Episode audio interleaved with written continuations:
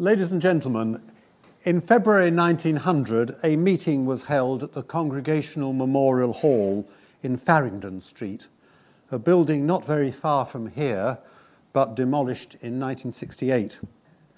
And this meeting was held in response to a motion passed by the TUC in 1899 calling for a special congress of representatives of labour organisations to devise ways and means for securing the return of an increased number of Labour members in the next Parliament. The conference decided to establish a Labour Representation Committee whose purpose would be the formation of a distinct Labour group in Parliament who shall have their own whips and agree upon their policy. After the conference, a socialist newspaper declared, At last, there is a united Labour Party, or perhaps it would be safer to say, a little cloud no bigger than a man's hand, which may grow into un- a united Labour Party. And this date, February 1900, is commonly held to mark the birth of the Labour Party, though the Labour Representation Committee did not alter its name to Labour Party until 1906 and it was for some years uncertain whether the new party could survive. The idea of the specific representation of Labour in Parliament was by no means new. It had first been put forward by John Stuart Mill, who had been a Liberal MP from 1865 to 1868. And in 1881, Friedrich Engels, Marx's collaborator, had argued for a Labour Party independent of what he called the ruling class parties. But early attempts at securing independent Labour representation proved ineffective. And of course, the first past the post electoral system meant that an independent Labour candidate would, by splitting the left wing vote, help the Conservatives. there were, it is true, a few working men in the Commons by the end of the 19th century, but all were Liberals. They were known as Lib Labs and were concentrated predominantly in close knit mining constituencies. The Liberal leadership wanted to encourage working class MPs, but all too many Liberal constituencies were unwilling to adopt working class candidates who would prove a drain on constituency funds in an era before MPs were paid. Three of the early leaders of the Labour Party, Keir Hardie, Ramsay MacDonald, and Arthur Henderson, they began as Liberals but failed to secure nomination as Liberal candidates. We didn't leave the Liberals, MacDonald told one prominent Liberal. They kicked us out and slammed the door in our faces. Arthur Henderson, who was returned as LRC MP for the Barnard Castle constituency at a by election in 1903, had actually been the electoral agent of the very Liberal MP whose death had precipitated the by election. So the breach between Labour and the Liberals was not over ideology but over representation, and hardly any of the early Labour MPs held views which could not have been accommodated within the Liberal Party. It was only after the Labour Party was formed that its leaders developed a distinctive ideology and ethos. Now, the first man to stand as a working candidate, a working class candidate, entirely independent of the two main parties, was James Keir Hardie, in a by election in mid Lanarkshire in 1888. And in 1892, standing as an independent but without Liberal opposition, he won the seat of West Ham South. Hardie was careful not to alienate Liberal voters. Generally speaking, his manifesto declared, I am in agreement with the present programme of the Liberal Party so far as it goes. Keir Hardie had a good understanding of what today would be called image, and when he turned up at the Commons, instead of the customary formal outfit of the Times, he arrived in a tweed jacket and deerstalker hat. Not a cloth cap, as is sometimes said. He was mistaken by a policeman on duty for a workman and was asked if he was working on the roof of the House of Commons. No, he replied, on the floor.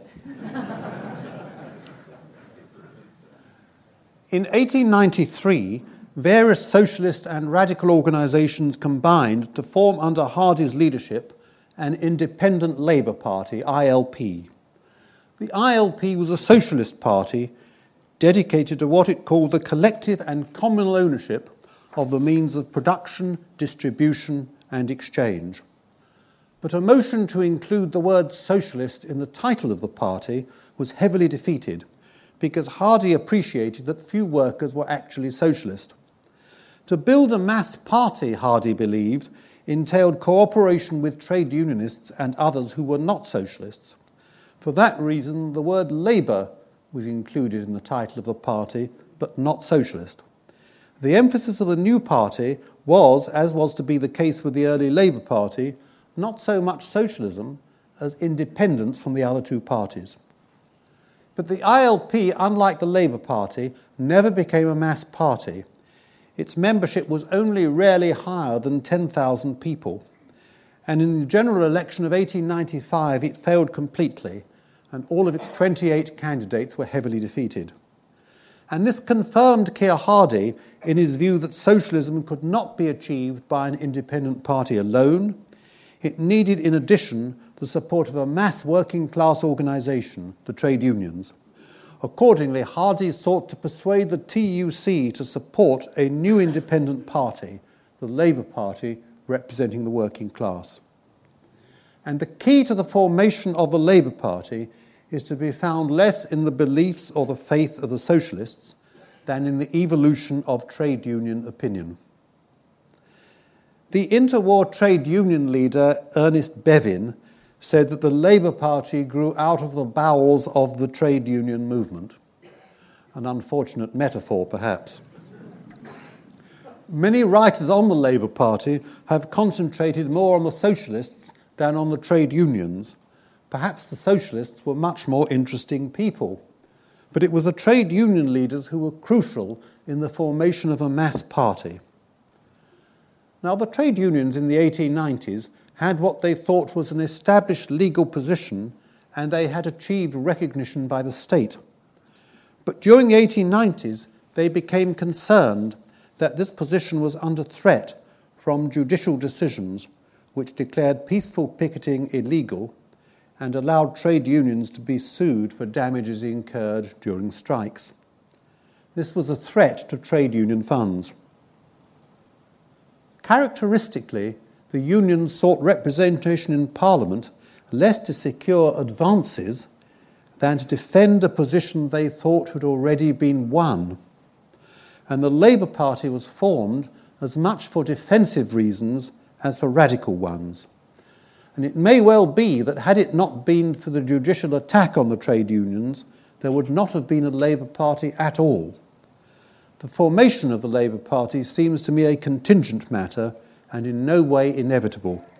It is possible that the Labour interest could have been accommodated within the Liberal Party, just as in the United States it has been accommodated in the Democrats and in Canada accommodated broadly within the Liberal Party because the political culture in Britain seems to me to have much more in common with Canada and to some extent the United States than it does with the countries of the continent. Now, the trade unions have always played a dominant role in the Labour Party. They have been and remain the largest single group on Labour's national executive. Through the block vote, they dominate the Labour Party conference, and they have always provided the bulk of the funds for the party and that perhaps is inevitable in a party which has so few wealthy members. Tony Blair sought to remove trade union dominance by trying to secure large donations from wealthy individuals, but that seemed to move the party from the frying pan into the fire because it was never clear why a left wing party should depend upon handouts from millionaires. Now, the trade unions have been generally supportive of the Labour Party, but they will not support a Labour government when they feel that their interests are directly threatened. In 1931, they refused to accept the proposals of Ramsay MacDonald to lower unemployment benefit. In 1969, they refused to accept proposals for trade union reform presented by Harold Wilson, which they believed would weaken their power. And in 1978 9, they refused to accept the Callaghan government's incomes policy, which they saw as undermining their role in collective bargaining and undermining working class living standards. In each case, Labour had to back down, and in each case, the unions were acting defensively. We often see the Labour Party as a radical movement seeking social change, but might it not also be seen as a somewhat conservative movement seeking to maintain gains that have already been achieved by the trade unions and the wider labour movement? Now, much is said and written about working class and trade union consciousness in the Labour Party. And Labour Party leaders, whether Ramsay MacDonald, Harold Wilson, or Tony Blair, have often been accused of betraying the working class. And the implication is that there was a militant or even revolutionary working class which its leaders have betrayed. But there is little real evidence of that in British history. Such working class consciousness as exists has been defensive rather than militant, and both the Labour Party and the trade unions have got into trouble when they have ignored this. Those who were closest to the working classes were well aware that it was not militant. Ernest Bevin once said, The most conservative man in the world is the British trade unionist when you want to change him. You can make a great speech on unity, but when you are finished, he will say, What about the funeral benefits? the historian Robert Roberts, who grew up in a slum in Salford, said, The class struggle as manual workers knew it was apolitical and took place entirely within their own society. All in all, it was a struggle against the fates, and each family fought it out as best it could. Marxist ranters from the hall paid fleeting visits to our street and insisted that we, the proletariat, stood locked in a titanic struggle with some wicked master class. Most people passed by. At the same time, there was a distrust of the state, which was seen as run by an alien class and a distrust of politicians, including at times those in the Labour Party. The social commentator Richard Hoggart, writing of his childhood in Leeds, remembered a phrase often used about someone he's a bit of a politician. It was not intended as a compliment. I have so far given the impression that the LRC and the Labour Party were simply an electoral machine. But from the start, there was a further element in the party. Indeed, Labour saw itself as quite different from the older parties. The Labour Party seemed to have a dual character, which was inherited from the ILP and which was sustained by its early leaders, particularly Keir Hardie. The early Labour Party certainly sought the representation of Labour so as to secure practical improvements in working class conditions. But it also sought, as the ILP had done, a transformation of society from one based on competition to a society based on cooperation and fellowship. The Labour Party, Keir Hardie used to say, made war not on a class but on a system. And that is why the socialists, though there were so few of them, enjoyed an influence quite out of proportion to their numbers. They had a faith. Like the early Christians to whom they sometimes compared themselves, they had an emotional commitment and crusading zeal which was to sustain them through hard times. Their fundamental belief was an ethical one. They believed that a society based on competition and individual self interest could be transformed into one based on human fellowship. Fellowship is life, William Morris had said in his novel A Dream of John Ball, and lack of fellowship is death. Bruce Glasier, one of Keir Hardie's ILP colleagues, wrote a tract in 1919 called The Meaning of Socialism, where he said that socialism means not only the socialization of wealth, but of our lives, our hearts, ourselves, and that socialism consisted not in getting at all, but in giving, that fundamentally socialism is a question of right human relationship and is essentially a spiritual principle Socialism, therefore, is religion, that part, the all essential practical part of it, that concerns the right state of our present lives, the right state of our relation to our fellows, the right moral health of our souls. And that is why many people speak not only of the Labour Party, but also the Labour movement, or even talk in terms of a crusade, as Jeremy Corbyn certainly does. And that serves to differentiate Labour from the other parties, you cannot imagine people speaking of a conservative or liberal movement or crusade. And it was this ethical, quasi religious appeal which gave the early Labour Party its dynamic and sustained its leaders in what must have seemed at times like a thankless task. And it also gave Labour a tribal loyalty which has held it together in times of trouble, so that breakaways from the party have always failed, whether Ramsay MacDonald's National Labour Party in the 1930s or the SDP in the 1980s. But of course, there has always been a tension between these two aspects of the party, the practical and the religious. This tension, however, was hardly relevant to Labour's early years, for before 1914, the party could win seats only if it cooperated with the Liberals, with whom in 1903 it made an electoral pact. In 1906, the year of the Liberal landslide, Labour won just 29 seats, but in almost all of them they faced no Liberal opposition. The same was true in the two general elections of 1910, in which Labour won 40 and 42 seats. Labour was tied to the Liberals, who could at any time have crushed the new party by running candidates against it. And this clearly limited Labour's possibilities of becoming a vehicle for socialism, and until 1914 it appeared as little more than a pressure group upon the Liberals. It depended upon persuading the Liberals to legislate on matters which would benefit the working class.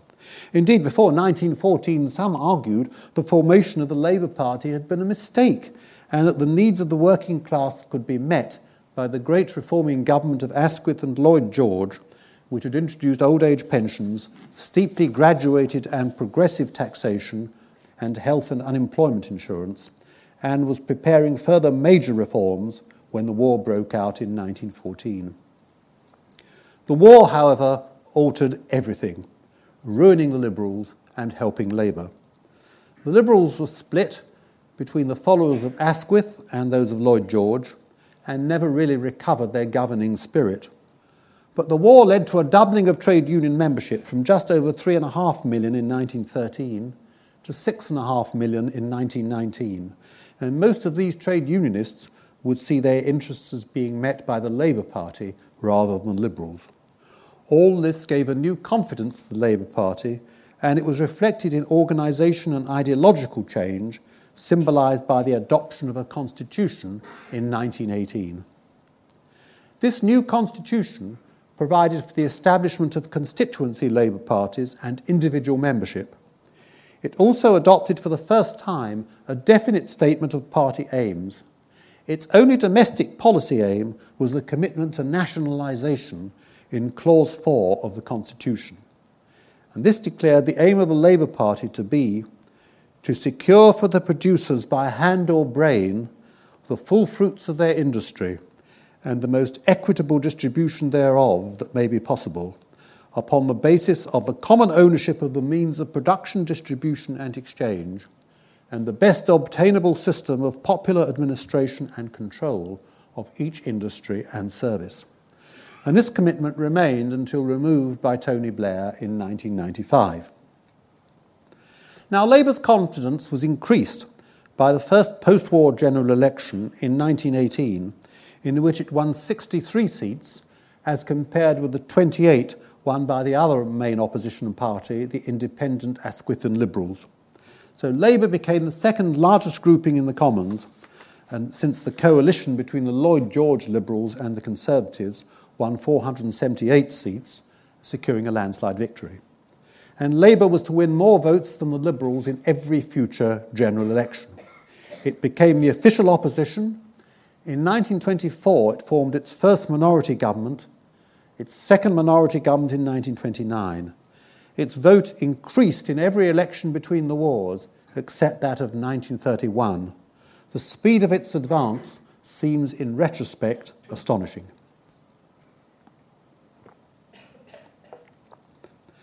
Now, Labour believed that the war had dealt capitalism its death blow.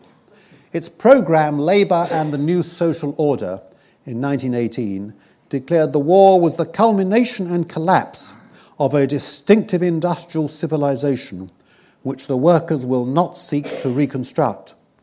The individualistic system of capitalist production may, we hope, indeed have received a death blow. With it must go the political system and ideas in which it naturally found expression. We of the Labour Party will certainly lend no hand to its revival. On the contrary, we shall do our utmost to see that it is buried with the millions it has done to death. But the interwar years were a period of historic defeat for the left. There were three defeats. The first was the general strike of 1926, which showed that the trade unions could not force their view upon the government. The second was 1931, which showed that a Labour government could not preserve working class living standards in the middle of a slump. The third was in the 1930s, when it was shown that the Labour movement was powerless to prevent another war. Labour did not recover until 1940, when it joined the Churchill coalition ironically, a coalition led by the man who was seen by most in the Labour Party as the great enemy of the Labour movement between the wars. But the central theme of the interwar years seems to me the death of socialism in the form in which the founding fathers had understood it. And one reason for this was that the Labour movement exaggerated its strength. In particular, the trade unions exaggerated their strength, and some believed that they could achieve a shortcut to socialism through industrial action. And in 1926, they believed they could force the Conservative government to back down. The general strike was not intended to be revolutionary, but rather to extend the scope of collective bargaining a trade union says if you want to seek improvements in your working conditions, you have a better chance of achieving this if you act collectively. If you say we want rather than I want. Why not extend this principle so that it covers not just one particular industry, but every industry? In other words, a general strike. But once a strike becomes general, it seems to take on a different character. Does it not seem a threat to the state? In 1919, the miners were in a kind of rehearsal for the general strike, again threatening a general strike. And Lloyd George said this to the president of the Miners' Union. He said, I feel bound to tell you that in our opinion we are at your mercy. If you carry out your threat and strike, you will defeat us. But if you do so, have you weighed the consequences? The strike will be in defiance of the government of the country and by its very success will precipitate a constitutional crisis of the first importance. For if a force arises in the state which is stronger than the state itself, then it must be ready to take on the functions of the state or to withdraw and accept the authority of the state. Gentlemen, have you considered? And if you are, are you ready? Now, Lloyd George's comment was, in a sense, misleading because neither he nor any other Prime Minister would have been willing to accept defeat from organised labour. But even more important, organised labour was simply not prepared to make the kind of challenge that Lloyd George was describing. They did not wish to challenge the state. They were constitutionalist but miscalculated. And anyone who understands the formation and nature of the Labour Party can see why this is so. The aim of the general strike was to force the government to intervene to secure a fair deal for the miners. It seemed to the unions a further weapon of collective bargaining. But the government refused to intervene and said the strike was a threat to constitutional government. It insisted on an unconditional end to the general strike before it would negotiate with the miners. Shortly after the general strike began, Beatrice Webb a leading figure in the Fabian Society and a social investigator, wrote For the British trade union movement, I see a day of terrible disillusionment. The failure of the general strike of 1926 will be one of the most significant landmarks in the history of the British working class. Future historians will, I think, regard it as the death gasp of that pernicious doctrine of workers' control of public affairs through the trade unions and by the method of direct action. 1926 showed that you could not achieve socialism through the industrial power of the trade unions, and the general strike was bound to raise a constitutional issue. In 1919, the railway union leader and future Labour minister J.H. Thomas said this I cannot understand and do not subscribe to the policy that asks men to strike today for what they refused to put across on the ballot paper yesterday. At the general election, Labour made its appeal declaring our policy. The other parties made their appeal, and our people believed them and not us. We ought clearly to recognise that if Labour is going to govern, we can't have some outside body attempting to rebel against parliamentary institutions without it recoiling on our own heads. The miners had gone on strike because they were in dispute with the owners. The other unions on strike had no dispute with their owners. Their dispute was not with the owners, but with the government. If the government were to give way, the trade unions, as Lloyd George had pointed out, would have become the government. But the strike failed after nine days, and the trade unions lost one third of their funds. After the strike ended, Beatrice Webb wrote The government has gained immense prestige in the world, and the British labour movement has made itself ridiculous. A strike which opens with a football match between the police and the strikers and ends in unconditional surrender after nine days, with densely packed reconciliation services at all the chapels and churches of Great Britain, attended by the strikers and their families, will make the continental socialists blaspheme. Let me add the failure of the general strike shows what a sane people the British are.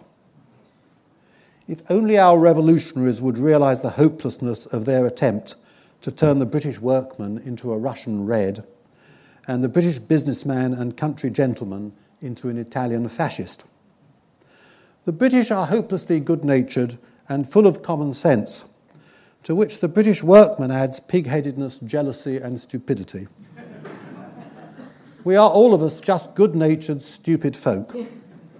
The worst of it is that the governing class are as good natured and stupid as the labour movement. Since 1926, the labour movement has been clearly committed to the parliamentary road to socialism through the Labour Party. And as a result of 1926, the trade unions became less an instrument of resistance to the state and more of a policy making body. They became, in effect, an estate of the realm consulted by governments of both left and right. As early as 1937, Ernest Bevin said that the TUC had now virtually become an integral part of the state. With the rise of dictatorships abroad, which did away with the rights of free trade unions, British trade unions came to appreciate that democracy, even in the form of a capitalist state, was worth defending. But the position of trade unions as an estate of the realm was bound to end when they too began to exaggerate their power, and the outcome was the advent of Margaret Thatcher in 1979. One commentator said it was the public sector trade unions who brought Margaret Thatcher to power in the winter of discontent, and she subsequently proceeded to thank them in their, her own peculiarly individual way. But Labour in the 1930s was, instead of seeking to transform the capitalist state into something different, was coming to accept it and working within it for improvements. 1926 symbolised the end of the class war in industry. It was coming to an end in politics as well. And under the post war Attlee government, Labour's most successful government, Labour would seek to administer the capitalist system through the new ideas of Keynes and Beveridge rather than to transform it. Until 1945, socialism was seen as something which still lay in the future. But we now see the Attlee government as the climax of socialism. And although it did to some extent transform society, that society did remain fundamentally capitalist with a large role for private enterprise. It did not become, as William Morris had hoped, a society based on fellowship and cooperation. The Attlee government transformed social conditions by helping to slay the five giants noticed by William Beveridge in his famous 1942 report. The first giant was want, and the Labour government helped to slay that through the National Insurance Act of 1946, providing for widows' benefits, maternity benefits, death grants, and insurance against sickness, unemployment, and retirement. The Act established the labour principle of a national minimum. No one was to fall below subsistence level. It led to a drastic reduction in poverty. In York, for example, it had been found that in 1936, 31% of the working class were living in conditions of poverty. By 1950, the figure was just 3%. The second giant to slay was disease. Aneurin Bevan helped to slay that with his National Health Service Act, enacted in 1946. The third giant to slay was ignorance. Labour helped to slay that by implementing the 1944 Act that had been passed by the wartime coalition government, which had abolished fees in secondary education and raised the school leaving age to 15. The fourth giant to slay was squalor. Labour did something to slay that through its housing programme and new proposals for town planning. The fifth and possibly most important giant to slay was idleness. Under Labour, Britain had full employment for the first time ever in peacetime. When a full employment white paper was published by the coalition government proposing an unemployment level of 3%, the great economist John Maynard Keynes said, No harm in aiming at 3% unemployment, but I shall be surprised if we succeed. Labour did even better. By 1951, unemployment was under 1%. The contrast was most striking, perhaps, in the Northeast, where unemployment in 1938 had been 38%. By 1951, it was 1%. By 1988, under Margaret Thatcher, it had grown to 13%. So the Attlee government presided over the greatest social advance of the 20th century. It was successful in economic policy also. Output rose by a third in 1945, and real GDP from 1947 to 51 rose by 3%, the highest four year rise in GDP in the 20th century. Although it was not noticed by the ordinary consumer, since much of the increase in output was steered into investment and exports, so that most people's real standard of living remained virtually stationary. Abroad, Labour played its part in establishing a system of collective security with NATO and decolonised India freeing one sixth of the human race and enabling Britain to avoid getting bogged down in futile colonial wars, as occurred with the French in uh, Indochina and Algeria and Belgium in the Congo. But paradoxically, the least successful part of Labour's programme was the most socialist part, the nationalisation of public utilities. That never achieved widespread public support, and its failure to transform industrial conditions led to a doctrinal crisis in the party. In 1937, Attlee wrote a book called The Labour Party in Perspective, in which he said, The evils that capitalism brings differ in intensity in different countries, but the root cause of the trouble once discerned, the remedies seemed to be the same. The cause is the private ownership of the means of life, the remedy is public ownership all the major industries will be owned and controlled by the community. Neither he nor other leading members of the Labour Party believed that by 1921 they would have become committed to the mixed economy. Now, because nationalisation had failed to transform society, the Attlee government left a legacy of disillusion despite its tremendous successes.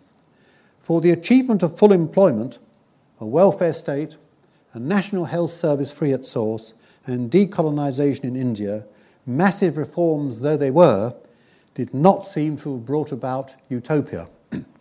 Indeed, Britain in 1951 did not seem very like utopia. It was most certainly not a classless society, and nationalisation seemed to many a dead end. It did not seem to possess the sort of magic properties that earlier socialists had predicted. In addition, the achievements of the Attlee government did not lead to electoral success in the 1950s. Instead, Labour lost three general elections in a row, and its vote fell continuously in the 1950s. This surprised many in the Labour Party who had seen the general election of 1945 as beginning a period of socialist advance.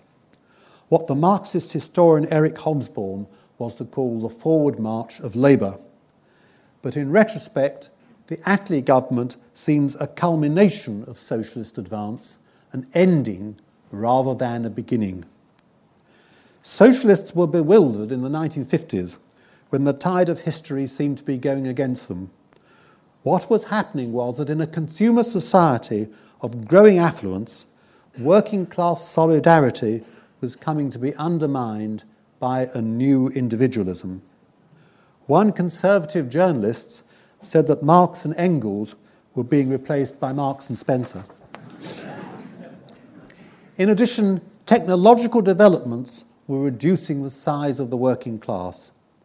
One study concluded ominously that Labour is thought of as a predominantly class party, and that class which it presents is objectively and subjectively on the wane.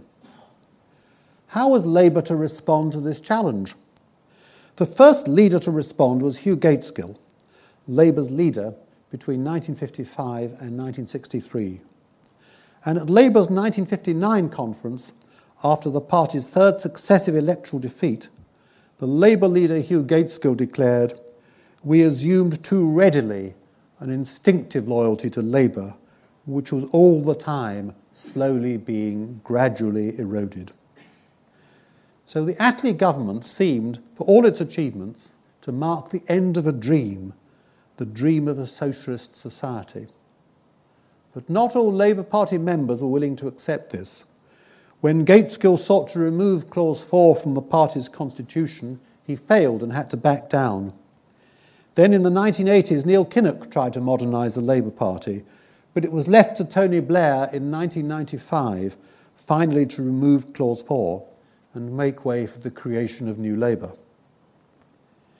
Now, it was in response to the disillusion following the Attlee government that in 1956, Anthony Crosland, later to be a Labour cabinet minister, published an important book called The Future of Socialism, in which he argued that the reforms of the Attlee government, even though they had not created a socialist society, had fundamentally transformed capitalism and that socialists needed to come to terms with a mixed economy, which was very different from a form of capitalism red in tooth and claw. Socialism, he said, had to be adapted to modern conditions.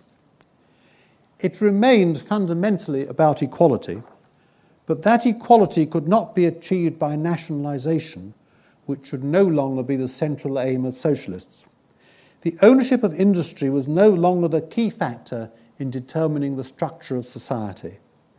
Instead, socialism should be achieved, he said, by fiscal means, by redistributive taxation, and by educational reform, in particular by the establishment of comprehensive schools. Now, many Labour su- supporters resisted Crosland's arguments, but in practice, future Labour governments were to act according to his precepts rather than those of more traditional socialists. No future Labour government was to give nationalisation the same importance that it had been given by the Attlee government. And one can see in the future of socialism the germs of Tony Blair's New Labour. 1997 was to be the first general election since the Labour Party had been founded in which the Labour manifesto did not include a single proposal for nationalisation. Indeed, the question that people were asking about Labour in 1997 was not what industries will Labour nationalise, but what industries will Labour privatise. Social democracy was coming to replace traditional socialism. Recently, of course, nationalisation has been making a comeback under Jeremy Corbyn. But it is, of course, too early to say whether it marks the beginning of a trend or is merely a temporary aberration. Now, in the 1960s, electoral developments seem to belie the pessimism of Gaitskell and Crosland, because during the 15 years from 1964 to 1979, Labour was in power for all but three and a half years, and it won four of the five elections of the period, all of them under the leadership of Harold Wilson. But then there were four successive electoral defeats by the Conservatives under Margaret Thatcher and John Major. In Eric Hobsbawm's words, the forward march of Labour had come to be halted. Now, for most of the 20th century, Labour had been sustained by the belief that its advance was in some sense guaranteed by history, by what Sidney Webb had called the inevitability of gradualness. Society, so it was believed, was moving inexorably in a collectivist direction. No doubt conservative governments would continue to be elected from time to time, but their role would be confined to that of administering a dispensation shaped by Labour, as the Churchill and Macmillan governments in the 1950s had done.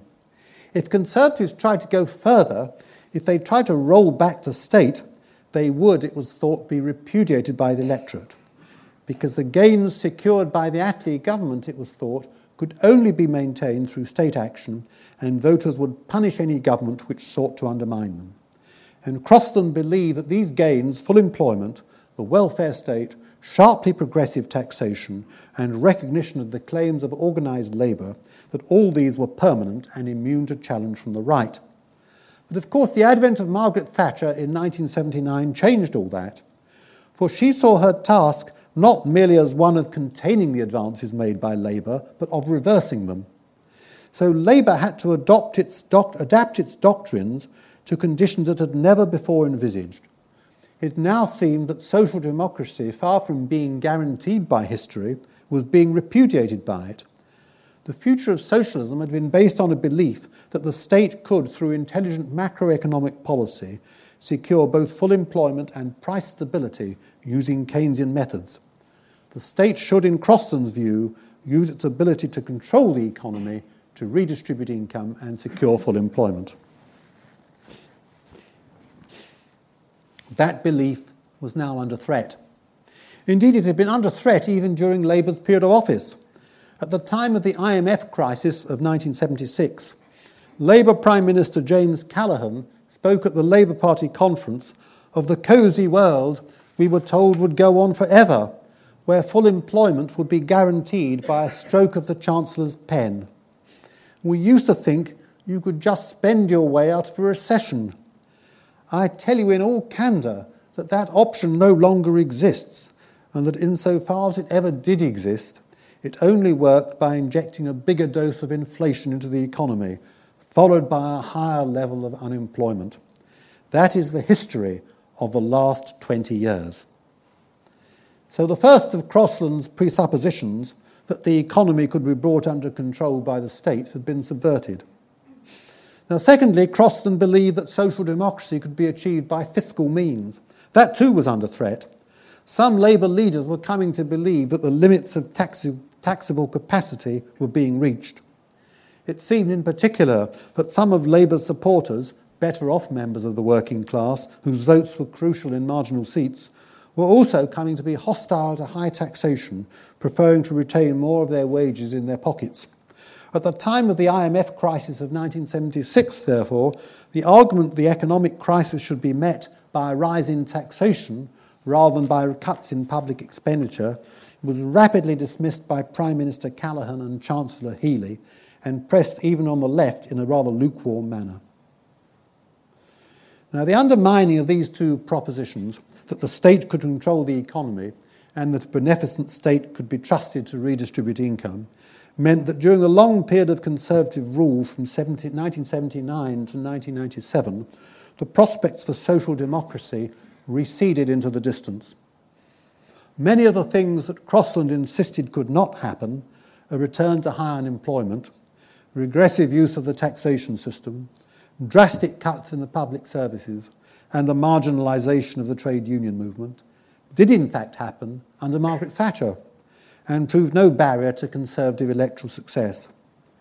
By the 1990s, if not earlier, it had become clear that Social Democrats faced a completely changed landscape, one dominated by new techniques of economic management, accompanied by considerable scepticism as to the value of government intervention and even of expenditure on the public services.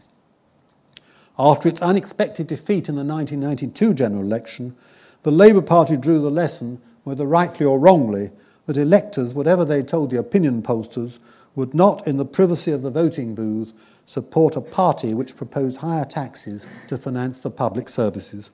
So in 1997, Tony Blair and Gordon Brown proposed a policy of fiscal prudence with no increases in public spending. As early as 1975, according to Tony Benn's diaries, Labour Chancellor Denis Healey told the Cabinet, At the Labour clubs, you'll find there's an awful lot of support for this policy of cutting public expenditure. They will all tell you about Paddy Murphy up the street, who's got 18 children, has not worked for years, lives on unemployment benefit, has a colour television, and goes to Mallorca for his holidays. There was a third presupposition which lay at the heart of Crosland's analysis. It was that social democracy could be achieved in one country. But was that possible when Britain had become subject to forces which lay completely outside the country? The market forces of globalization and the rules of the European Union. Crosland had believed that social democrats could pursue whatever policies they liked, largely untrammelled by foreign opinion. In the 1950s, this seemed to make good sense. Britain remained a sheltered economy protected by tariffs and exchange controls. Under the Attlee government, Britain had appeared to be an island beacon of social democratic hope in an otherwise unsympathetic world. By the 1990s, however, it seemed clear that social democracy in one country was no longer a feasible option. The progress of national economies was becoming inextricably bound up with the international economy and the pressures of the global market. Governments could no longer adopt national macroeconomic policies aimed at boosting demand without risking punishment by the markets in the form of higher interest rates and falling currencies. Tony Blair showed he understood this when, in a lecture in 1995, he said, We must recognise that the UK is situated in the middle of a global market for capital, a market which is less subject to regulation today than for several decades. An expansionary fiscal or monetary policy that is at odds with other economies in Europe will not be sustained for very long.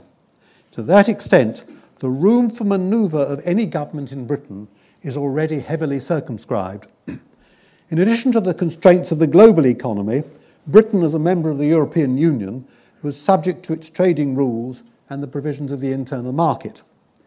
The European Economic Community, forerunner of the European Union, had not yet come into existence in 1956 when Crosland wrote The Future of Socialism, and Hugh Gaitskell, Labour's then leader, was, together with some of his leading colleagues, positively hostile to it, partly on the grounds that membership would inhibit the policies of economic planning to which a social democratic government ought to be committed.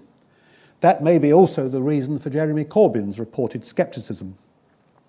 But by the time that Blair became Labour leader, Labour was more pro European than the Conservatives, and this would make it more difficult to implement Social Democrat policies because the EU imposed restrictions on the policy instruments, such as state aid, available to a Social Democratic government.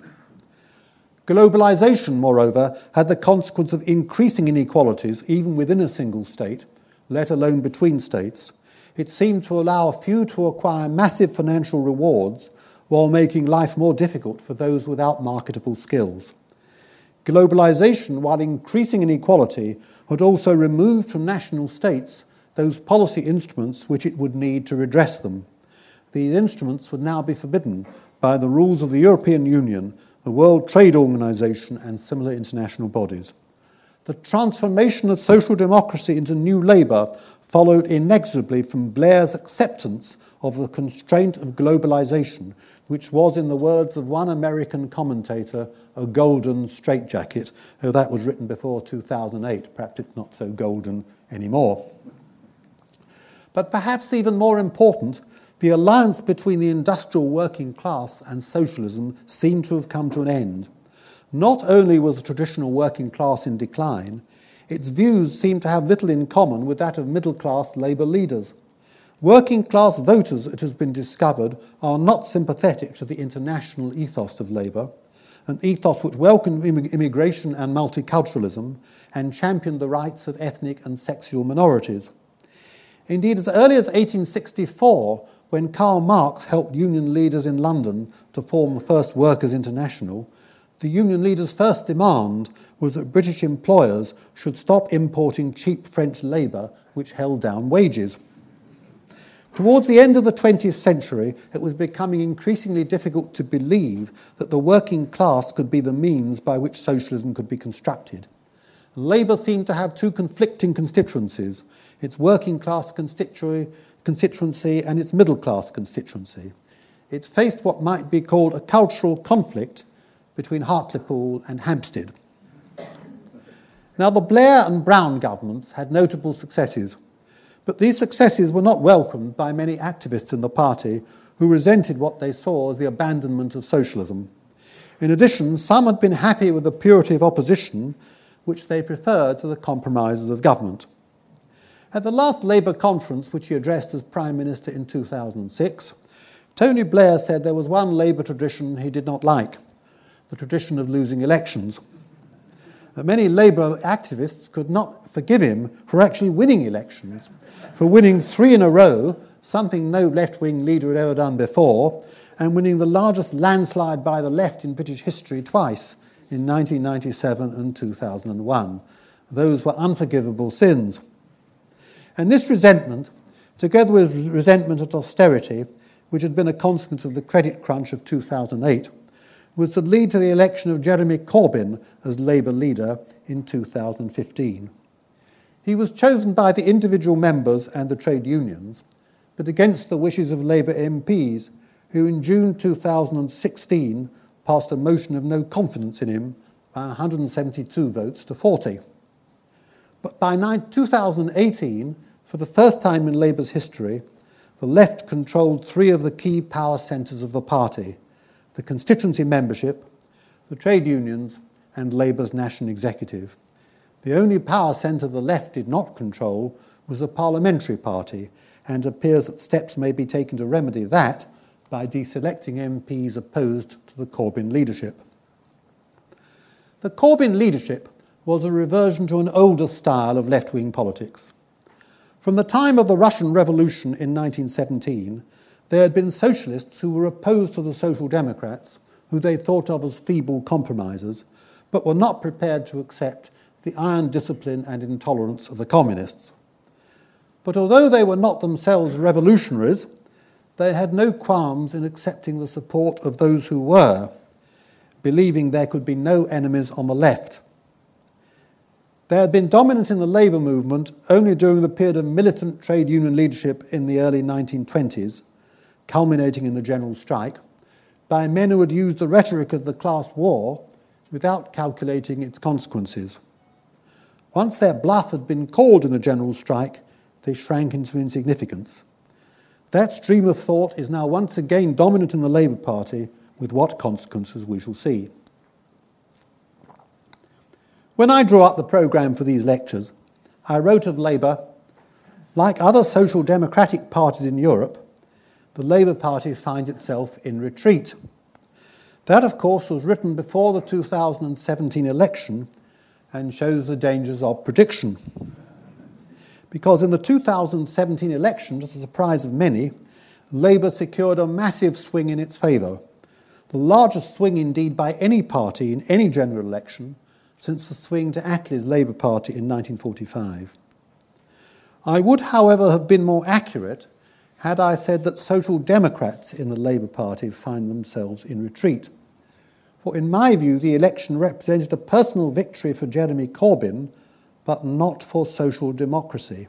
Indeed, the election seems to me a defeat for the Social Democrats in the Labour Party and the values which they held. It was a defeat indeed for the vast majority of Labour MPs who welcomed the early election because they hoped and believed it would be a chance to get rid of Jeremy Corbyn. Indeed, the strongest bind uniting, strongest bond, I beg your pardon, uniting Labour MPs, the, the main focus of unity in the parliamentary party was that Corbyn was incompetent and that his policy proposals were unrealistic. The 2017 election was the first in British history in which a major party leader fought an election despite having been repudiated by the vast majority of his parliamentary supporters. It was also, sadly, the first in British history in which the leader of a party was accused by at least two and possibly more of his backbench MPs of failing to combat racism in the form of anti Semitism, a sentiment hitherto absent from British politics since the time of Oswald Mosley, the fascist leader in the 1930s.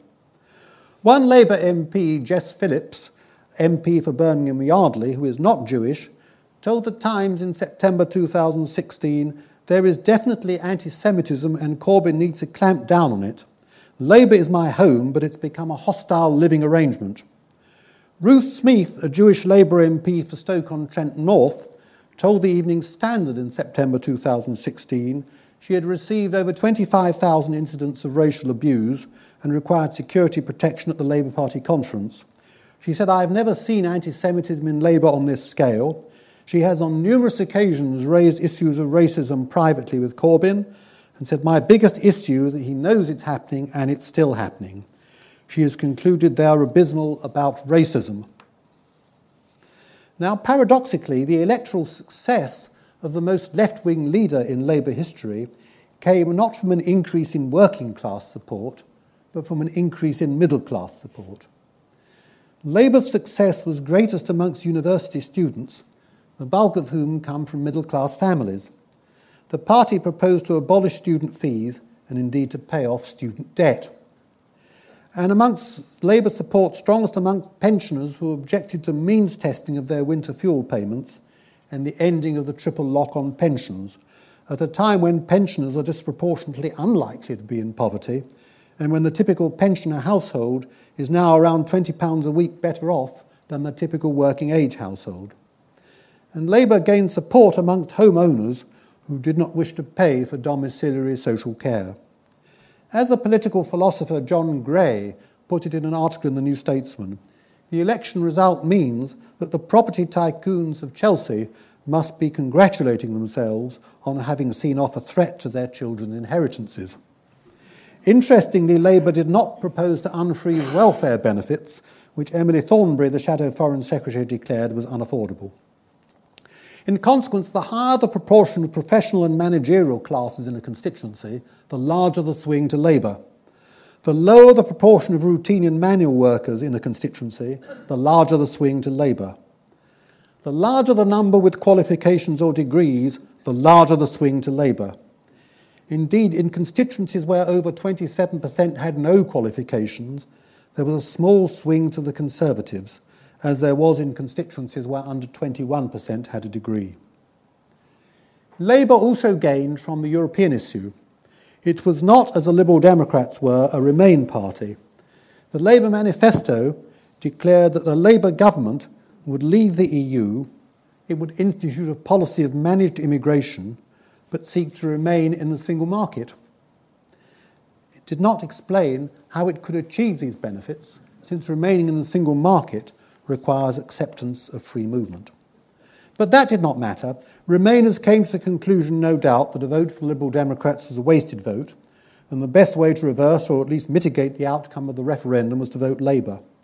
In seats with 60% or more Leave voters, there was a small swing of around 0.8% to the Conservatives but where the Leave vote was under 45%, the Labour vote increased by, 10, by 12%, and the Conservatives fell back 2%. But Leavers also voted Labour, and much of the 2015 UKIP vote returned to Labour. Perhaps one motivation for a UKIP vote in 2015 had been anti establishment feeling, and perhaps that feeling was transferred to Jeremy Corbyn in 2017.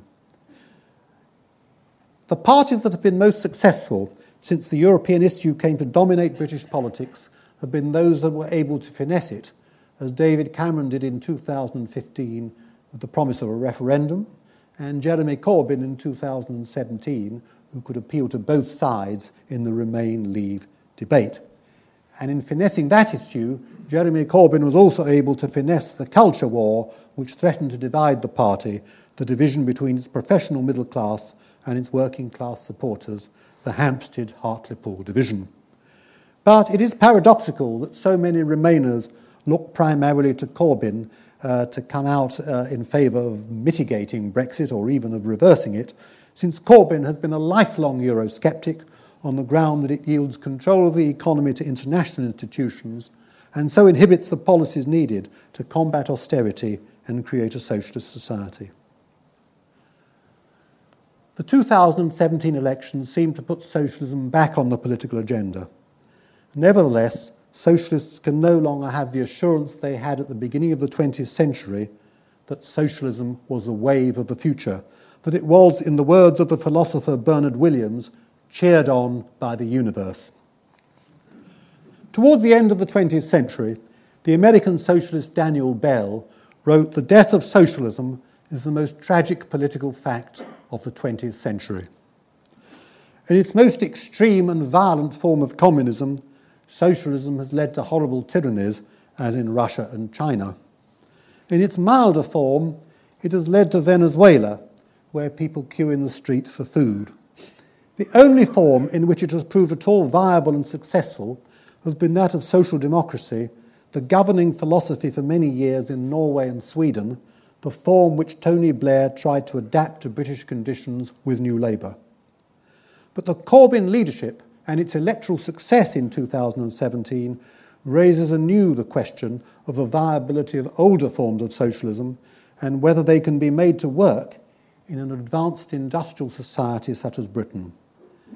Perhaps socialists would do well to remember the words of perhaps its greatest British exponent in the 20th century, Aneurin Bevan, who wrote that the philosophy of democratic socialism is essentially cool in temper. Democratic socialism is a child of modern society and so of relativist philosophy. It seeks the truth in any given situation, knowing all the time that if this be pushed too far, it falls into error. Thank you.